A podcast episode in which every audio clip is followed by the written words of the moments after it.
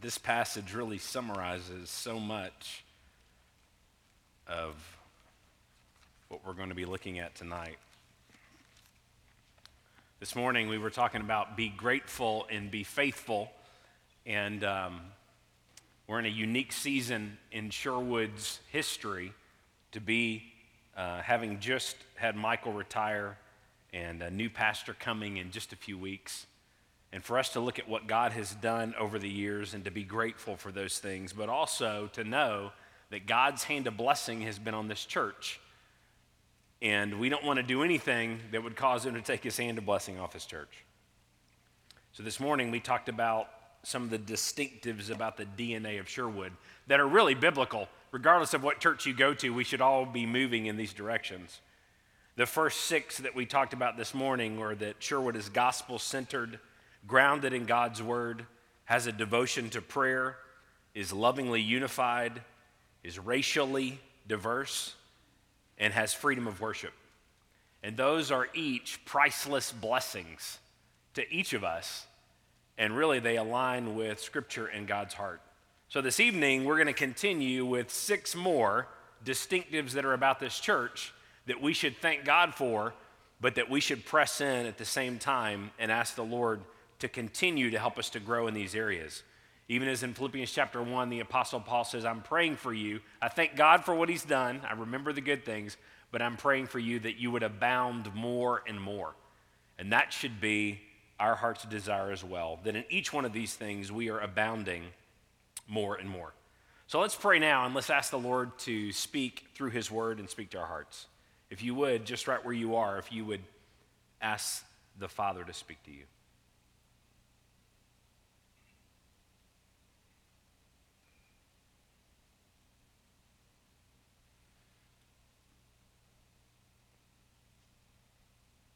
Father, we thank you that you're such a good, faithful, perfect Heavenly Father. You created us, you sent your Son to save us. You adopt us into your family. You seal us with your Holy Spirit. And then you equip us and call us to serve you with our lives. Lord, we pray that you would have your way tonight, that you would fill us with the knowledge of your will, and that you would give us a hunger and a thirst to know you and love you more. We pray this in Jesus' name. Amen. Jesus in Acts chapter 1, verse 8, speaking to his disciples before he ascended into heaven, said, But you will receive power when the Holy Spirit has come upon you. And you will be my witnesses in Jerusalem and in all Judea and Samaria and to the end of the earth. Now, his disciples had been traveling around speaking and preaching and casting out demons but Jesus is talking about another level of power. And when the Holy Spirit came in Acts chapter 2, you see a transformation in their lives because they experienced the presence of God at a whole new level through the power of the Holy Spirit. He wasn't just with them, but now he was filling them and was leading them. And then Peter now preaches by the power of the Holy Spirit. It's not his professionalism, it's not him leaning on his own understanding, but you see later on in the chapter him standing up and preaching the gospel by the power of the Holy Spirit. Now, I've heard a lot of preaching in my day, having grown up in ministry, having served at a church that would have preaching conferences and lots of different pastors that would come in. And it's interesting that you can see men that are professional and they're impressive, but there's a difference between someone when you see the power of the Holy Spirit on them it can't be explained. It's something that they can't take credit for. It's when they're talking about one thing and God is speaking through them to you about something completely different. It's when lives are transformed because the Holy Spirit is working at another level. So, for our seventh attribute of Sherwood, Sherwood believes in the power of the Holy Spirit. Now, as a Baptist church, that is sadly unique. Now, people will baptize in the name of the Father, Son, and the Holy Spirit, but I don't know if you were like me and you grew up in a church that didn't talk that much about the Holy Spirit at all. In too many churches, the Trinity is the Father, the Son, and the Holy Bible. And then they will reference Scripture, but they don't want to talk about the Holy Spirit. But yet, so many of the heroes of our faith, we think about Charles Spurgeon, they called him the Prince of Preachers. And yet, as he stepped up to the pulpit every Sunday, he would be saying to himself, I believe in the power of the Holy Spirit. And when you see God's hand on people's lives and unexplainably using them in mighty ways through the power of the Holy Spirit, the Holy Spirit is the engine under the hood of the Christian life. It is our tendency after we get saved, if we're not careful, to say, okay, Jesus, I'm relying upon you for salvation, your death, burial, and resurrection for the forgiveness of my sin. But when it comes to me living out the Christian life and loving you with all my heart, mind, soul, strength, me loving my wife like Christ loved the church, me reaching my neighbors for Christ, me ministering in my community, me being, you know, uh, quick to listen, slow to speak, and slow to anger, I'm going to just try to get up in the morning and try to do my best, God, and try harder and work and work better and just figure out how I can do this. And here's 27 steps to have a better attitude at home with your spouse. And if we're not careful, we can get back to relying upon ourselves rather than relying upon God. But that is not the biblical model of the Christian life. Jesus said in John 15, apart from him, you can do nothing. You cannot love your enemies, your neighbors, or even lovable people around you with an unselfish Christ like love unless the Holy Spirit is helping you. You will not be able to reach one person for Christ, regardless of how many evangelistic training programs you have been in, if the Holy Spirit is not helping you. And so I want you to imagine pastors buying a big giant bus for their church. And it's flashy on the side, and we're going to use this for ministry. And the pastor hops in to the driver's seat of the bus, and it has a bathroom in the back. It has these cushiony seats. And yet, all the church members get out and push that bus down the road everywhere it's going. And they push it around, across town to do the homeless ministry. And they were going to push it and go on a mission trip. And they're taking turns. And there are many very professional workaholic pastors that are impressive that can put together an amazing team and delegate and work out the logistics as to how we're going to push this bus and we're going to get her done. And yet, that's what many churches do in ministry. They are given the Christian life, and God has given them the engine of the Holy Spirit, but they are not filled with, led by, submitted to the Holy Spirit, believing in his power in their lives. Jesus said, When he comes upon you, the power of the Holy Spirit, then you will be my witnesses. Now, Peter in Acts chapter 2 said, Repent, each of you be baptized in the name of Jesus Christ for the forgiveness of your sins, and you will receive the gift of the Holy Spirit. Now, what you'll see is the professionalism that many people in ministry try to do, or many Christians try to do, ends up being your best effort that makes you look impressive, and then you try to take credit for it. But what you see throughout scriptures is when the Holy Spirit is involved, it requires us to humble ourselves to realize I cannot do it apart from you. And for us, in our weakness, as the Apostle Paul said, he shows up in our lives. And then he does things that we didn't plan and can't take credit for, and he gets all the glory for what happens. That's how God likes to operate. Ephesians 1 says, When you believe the gospel, you were sealed with the Holy Spirit. But in Ephesians 5, it says, Now be filled with. In the Greek tense, there is be ye being filled continually with the Holy Spirit, daily dependent upon Him and walking with Him. Jesus started his ministry saying, The Spirit of the Lord is upon me because He's anointed me to preach the gospel. And the Holy Spirit is the secret for all of us we cannot obey Scripture without Him. We cannot live out the Christian life without Him. Jesus says in John 14, Truly I say to you, he who believes in you, the works that I do, he will do also. And greater works than these he will do, because I go to the Father. How does that going to happen, Jesus? Well, first in prayer, whatever you ask in my name, that will I do, so that the Father may be glorified in the Son. And then verse 15, he says, If you love me, you will keep my commandments.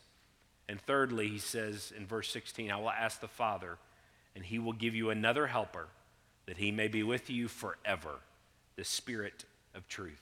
whom the world cannot receive because it does not see him or know him.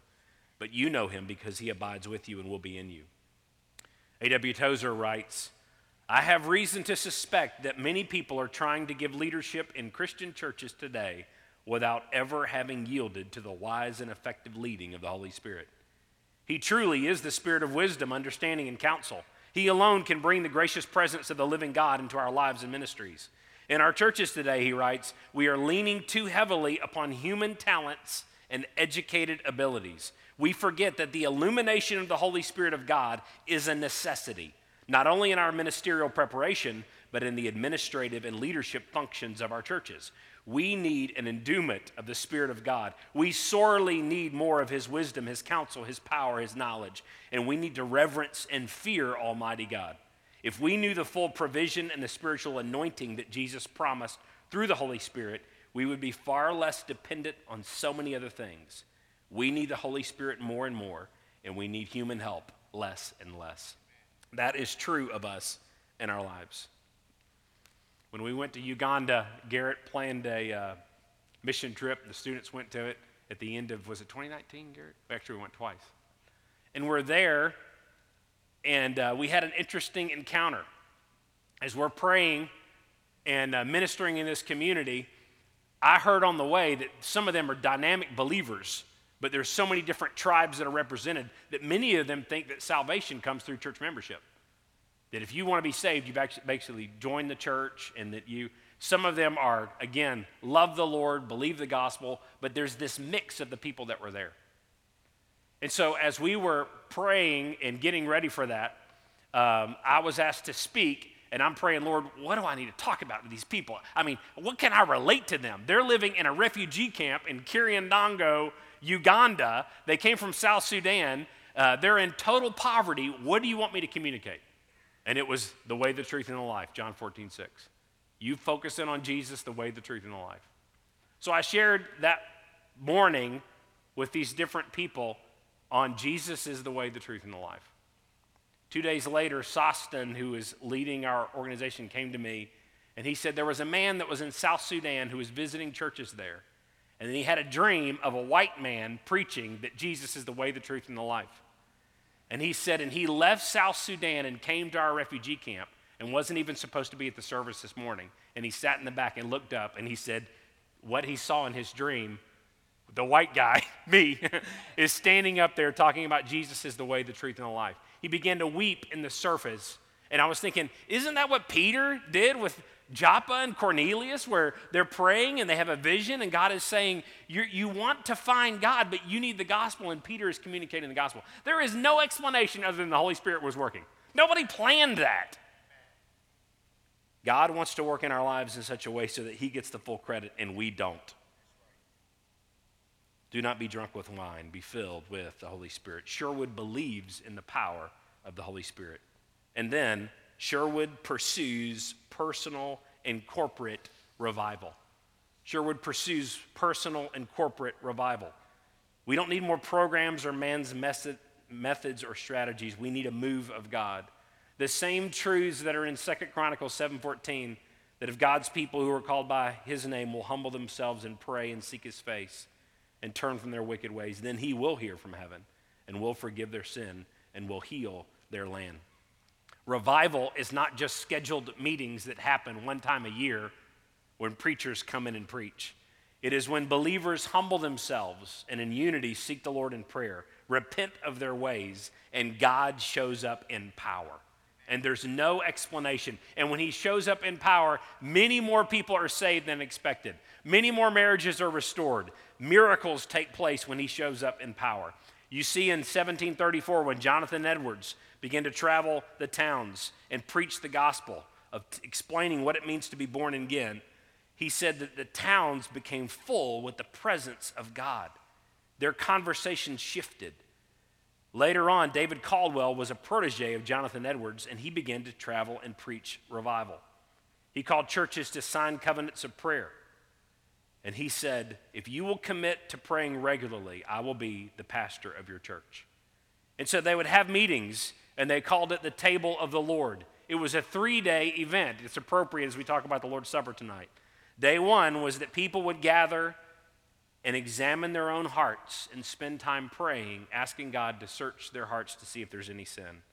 And they would get right with the Lord. Day two, they would meet with their pastor and he would say, How are you living? What is going on? What is in your life? And if they're right with the Lord, he would hand them a little token, giving them permission to then take communion on day three. And then on day three, they would show up. They're right with the Lord. He's saying, Yes, I believe that you're right with the Lord. And then they would take Holy Communion before the Lord. And the Holy Spirit started showing up at these three day events. At Cane Ridge, 30,000 people showed up. And the power and the presence of God was so thick because God's people were getting right with Him. They were repenting, they were taking it seriously. He showed up in power. And in the midst of that, black and whites both experienced revival, and an abolitionist movement, abolitionist movement resulted. Slavery halted in the entire region after the Holy Spirit showed up.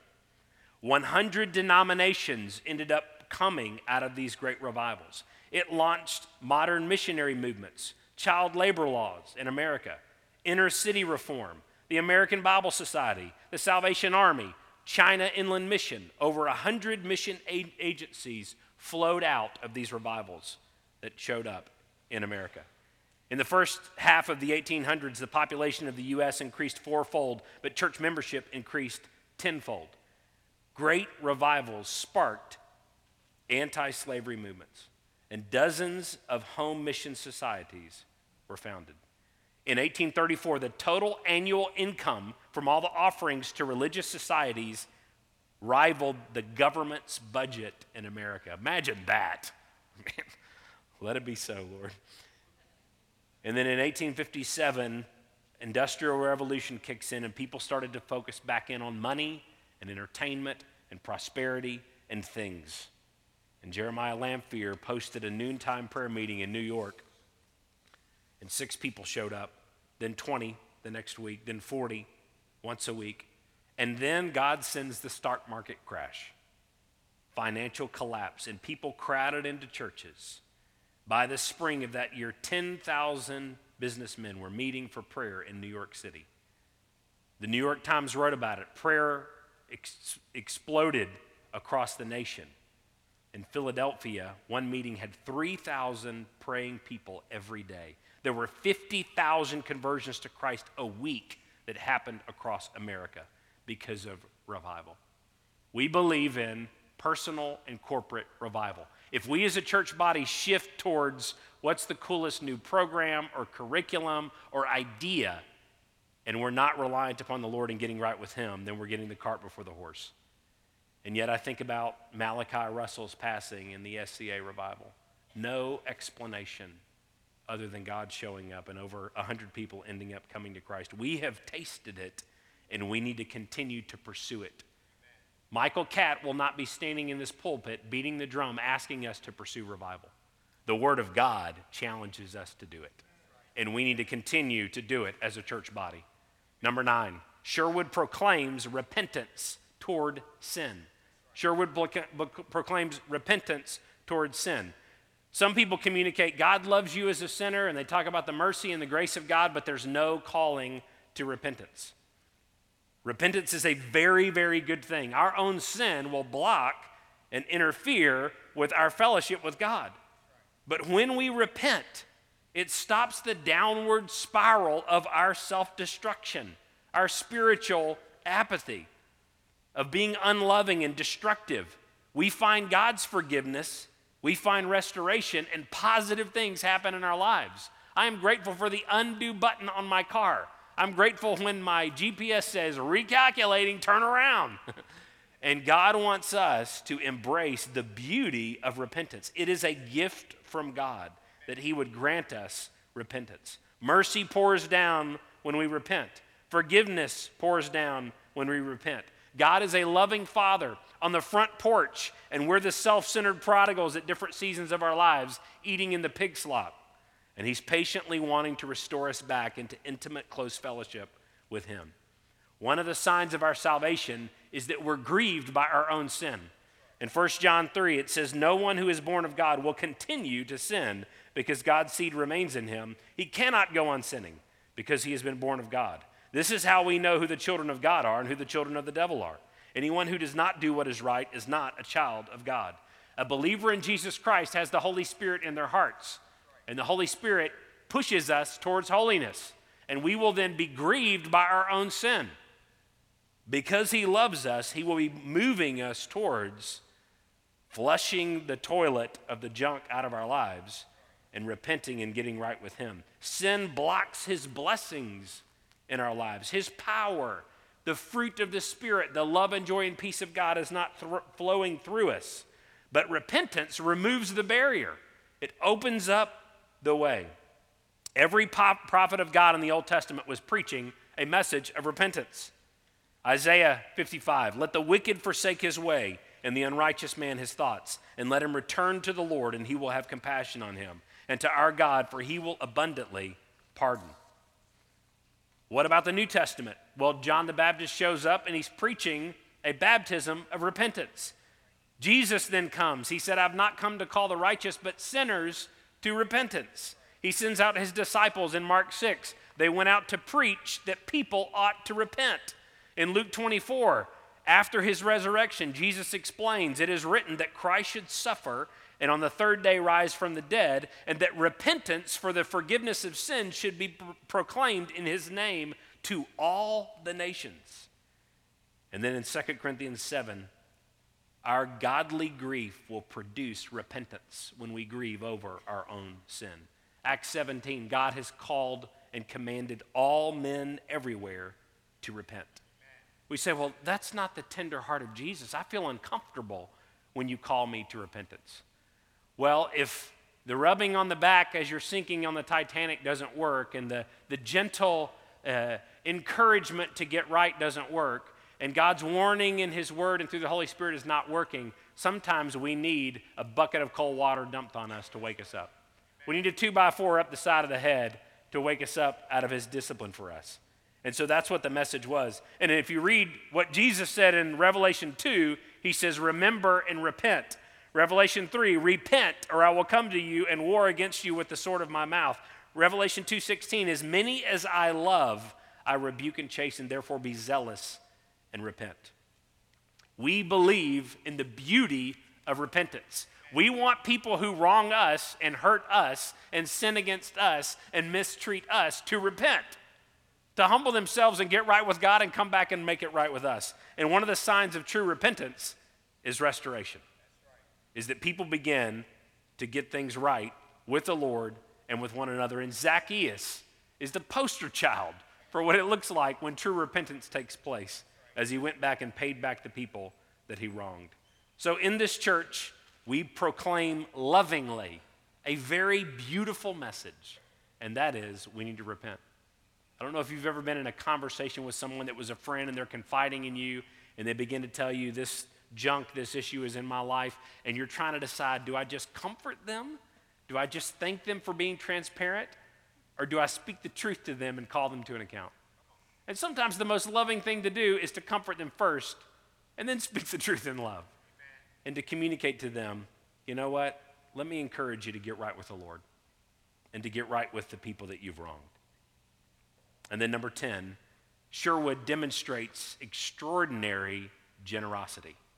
Sherwood is a generous, giving church. And if you knew the DNA of Michael Catt, he's probably one of the most giving people you will ever meet in your life. His love language was giving. He was constantly giving to the staff, to other ministries, and it just didn't, it didn't register in Michael's mind why people could come, be saved, love God, and not want to give to kingdom causes. Just didn't make sense. But biblically, Scripture communicates that God is a giving, loving God. And out from his throne is flowing blessing and resources towards us. And he wants us to be like him.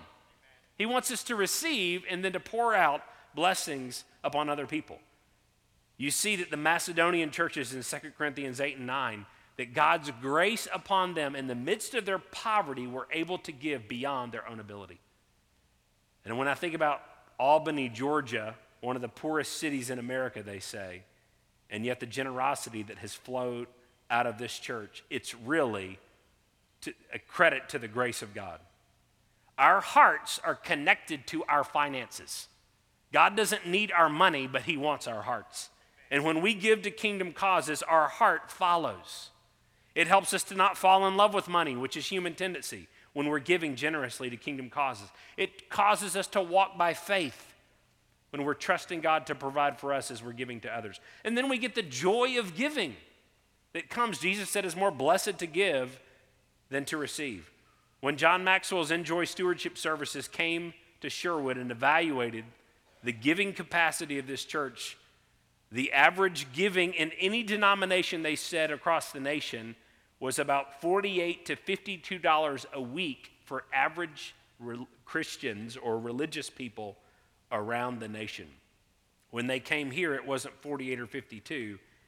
The giving units at Sherwood averaged $128 a week, and they were surprised that this church is such a giving church. This church has been so generous. I don't know if you remember different times when ministers would be traveling around. They go from city to city communicating the gospel and reaching people. They'd be invited by churches to come in, and the church would They'd travel in at their own expense, sometimes stay at a hotel at their own expense, speak at the church, and the church would take up a love offering and give them $50, which didn't even cover the gas to get there or the hotel and they're barely scraping by, and they would come here to Sherwood, and this church would give them a very welcome reception, put them in a guest house, pray over them, and give generously to them. I remember when this church gave uh, financially to uh, a, a married couple in support of them, and they wept on this stage because of the generosity that has poured out of this church. The Bible says that we should be ready to give. In the past year, Sherwood gave 17% of the budget to missions. And if you add up FCA, this is in a COVID year. If you add up FCA support, Lord's Pantry, missions, and Meet the Need, this church gave over a million dollars towards missions in 2020, a COVID year. Praise God. That's awesome.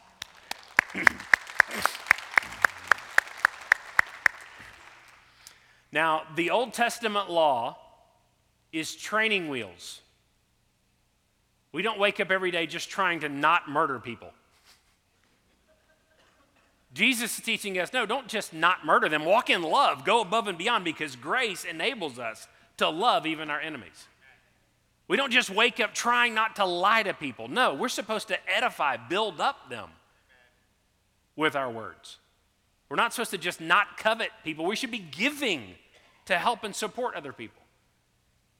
So, in the Old Testament, when God is challenging them to tithe and give a tithe, when you get to the New Testament, he shifts to grace giving. And that's what 2 Corinthians 8 and 9 communicates that God enables us to give above and beyond. There's so many people across the nation, they'll give like 2 or 3% of their income. And yet, God's grace enables us to do abundantly above what we could ever do on our own. And that's what 2 Corinthians 8 and 9 says. His grace enables us to give beyond our own ability. So I want to challenge you to take the training wheels off and trust God for more giving. Now, let me say this I'm not on staff at this church anymore, and nobody has told me what to preach. But I have consistently seen that when believers trust God with their finances, they not only fall more in love with the Lord, but He makes He stretches out what they keep and makes enables them to do even more with it. And then He blesses them and they'll reap more than they sow. And then they get to experience the joy of seeing the giving that they did transform people's lives for the kingdom. It really is amazing. So, giving generously has been a part of the history of this church, and we should be grateful, but then faithful in the days ahead. Number 11, Sherwood willingly serves our community. Sherwood willingly serves our community. Our identity as believers in Jesus Christ is we are his workmanship. We're not saved by works, but because we are saved, he creates us for good works. He wants us to be like Jesus. Jesus would go from city to city seeing the needs that were around him, and then taking initiative to meet those needs. In Titus 2, it says, We're waiting for our blessed hope, the appearing of the glory of our great God and Savior Jesus Christ, who gave himself for us to redeem us from all lawlessness and to purify for himself a people for his own possession who are zealous for good works. That we are passionate about doing good in our community. Hebrews 10 says, Let us consider how to stir up one another towards love and good deeds. You know, there are ongoing ministries in this church that I think we could take for granted that are constantly serving thousands of people in our communities. So I just put down these five right here that may be up on the screen. Number one is Sherwood Christian Academy. Constantly teaching kids not only reading and writing, but that God loves them. They're made in His image, and they can have a relationship with Him through Jesus. The sports park, the Legacy Sports Park, reaching over a thousand people every year evangelistically. The Biblical Counseling Center, not only pastors that are in crisis, but people that are struggling in a wide variety of issues in our community. And then the Hope Center and the Alpha Pregnancy Center, both of those serving weekly in our community out from this church, ministering locally. And 80 to 90% of the people that these ministries reach do not go to Sherwood Baptist Church. Praise God for that. That God has blessed and enabled this church body to continue to give and to support local ministries. When COVID hit, this family was sewing, the Sherwood family was sewing hundreds of masks. Church members did food distribution. There's been more food distribution weekly since then. They fed the employees at Phoebe at Easter. We support the Mallary Association, and they hold their offices in our facilities. It blesses all 47 of those churches. We support FCA, and they hold their offices in our facilities, and it helps and reaches thousands of students with the gospel in the public schools. The Hope Center just started sewing classes. Care baskets were left at the door of people who were tested positive with COVID. We don't say those things to brag, but we say, to God be the glory of what He's doing in this place. We should not take these things for granted. We should be grateful for what God has done, and we should say, Lord, how can we do more? How can we be zealous of good works? I love this verse, Titus 3:14. It says, "And let our people learn to devote themselves to good works, so as to help cases of urgent need and not be unfruitful." For the Lord is going to enable us in the days ahead this, as this church body to see desperate and urgent need in our community. And we need to know we are his workmanship created in Christ Jesus to do good works. And then lastly, Sherwood has a global kingdom outreach. Psalm 8:1 says, "O Lord, our Lord, how majestic is your name in all the earth." Psalm 2, Jesus, Jesus hears from the Father, Ask of me, and I will make the nations your inheritance. Psalm 57 Be exalted, O God, let your glory be over all the earth. God's heart is not just for America, it is for the nations. And the Great Commission is to make disciples of all nations. And so, this church body historically has supported in prayer global efforts to reach people for Christ. We've had global giving, currently financially not only supporting missionaries, but 15 church plants right now. If you add our prayer support and missions trips, it goes up to 27 church plants that we're supporting right now. Operation Christmas Child every year is taking the gospel to the nations. And this church, last year in a COVID year, 700 shoe boxes last year. And by collecting them at the Hope Center from even other churches, 2020, over 5,000 shoe boxes sent out from the Hope Center. And then mission trips that this church goes on, housing missionaries here that come in. The movies have been reaching countries around the world. You can walk down Legacy Hallway and see what God is doing locally and internationally through this church. But we don't do this again to brag. Every good thing has been from our perfect Heavenly Father by His enabling grace, His mercy, and His kindness on this church. And it would be horrible if we get prideful or prayerless or divided or lazy and God takes His hand off of us and puts his hand on someone else who will be found faithful to him. So let's be grateful and let's be faithful. And let's continue to pray to our God who can do exceedingly abundantly above all we can ask or imagine. Amen? Amen. Let's pray together. Father, I thank you for what you have done through this church body. And I thank you for what you're going to do in the days ahead.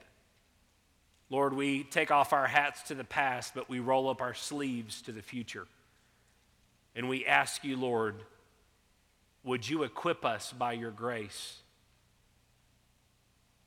to bear more fruit for your kingdom? Would you let this be a place where your Holy Spirit resides and empowers us? Would you help us to repent of all sin, to pursue you with personal and corporate revival? Would you birth new ministries out of this place? Would you change more and more lives every year? Would you launch new need meeting efforts that touch this community and touch the nations for your glory? Lord, I pray we would not grow weary in well doing, but we would know that we will reap if we don't faint. Lord, I pray you would help us to be steadfast and unmovable, always abounding in the work of the Lord, knowing our labor in the Lord is not in vain. We praise you and we thank you, and we pray this in Jesus' name. Amen.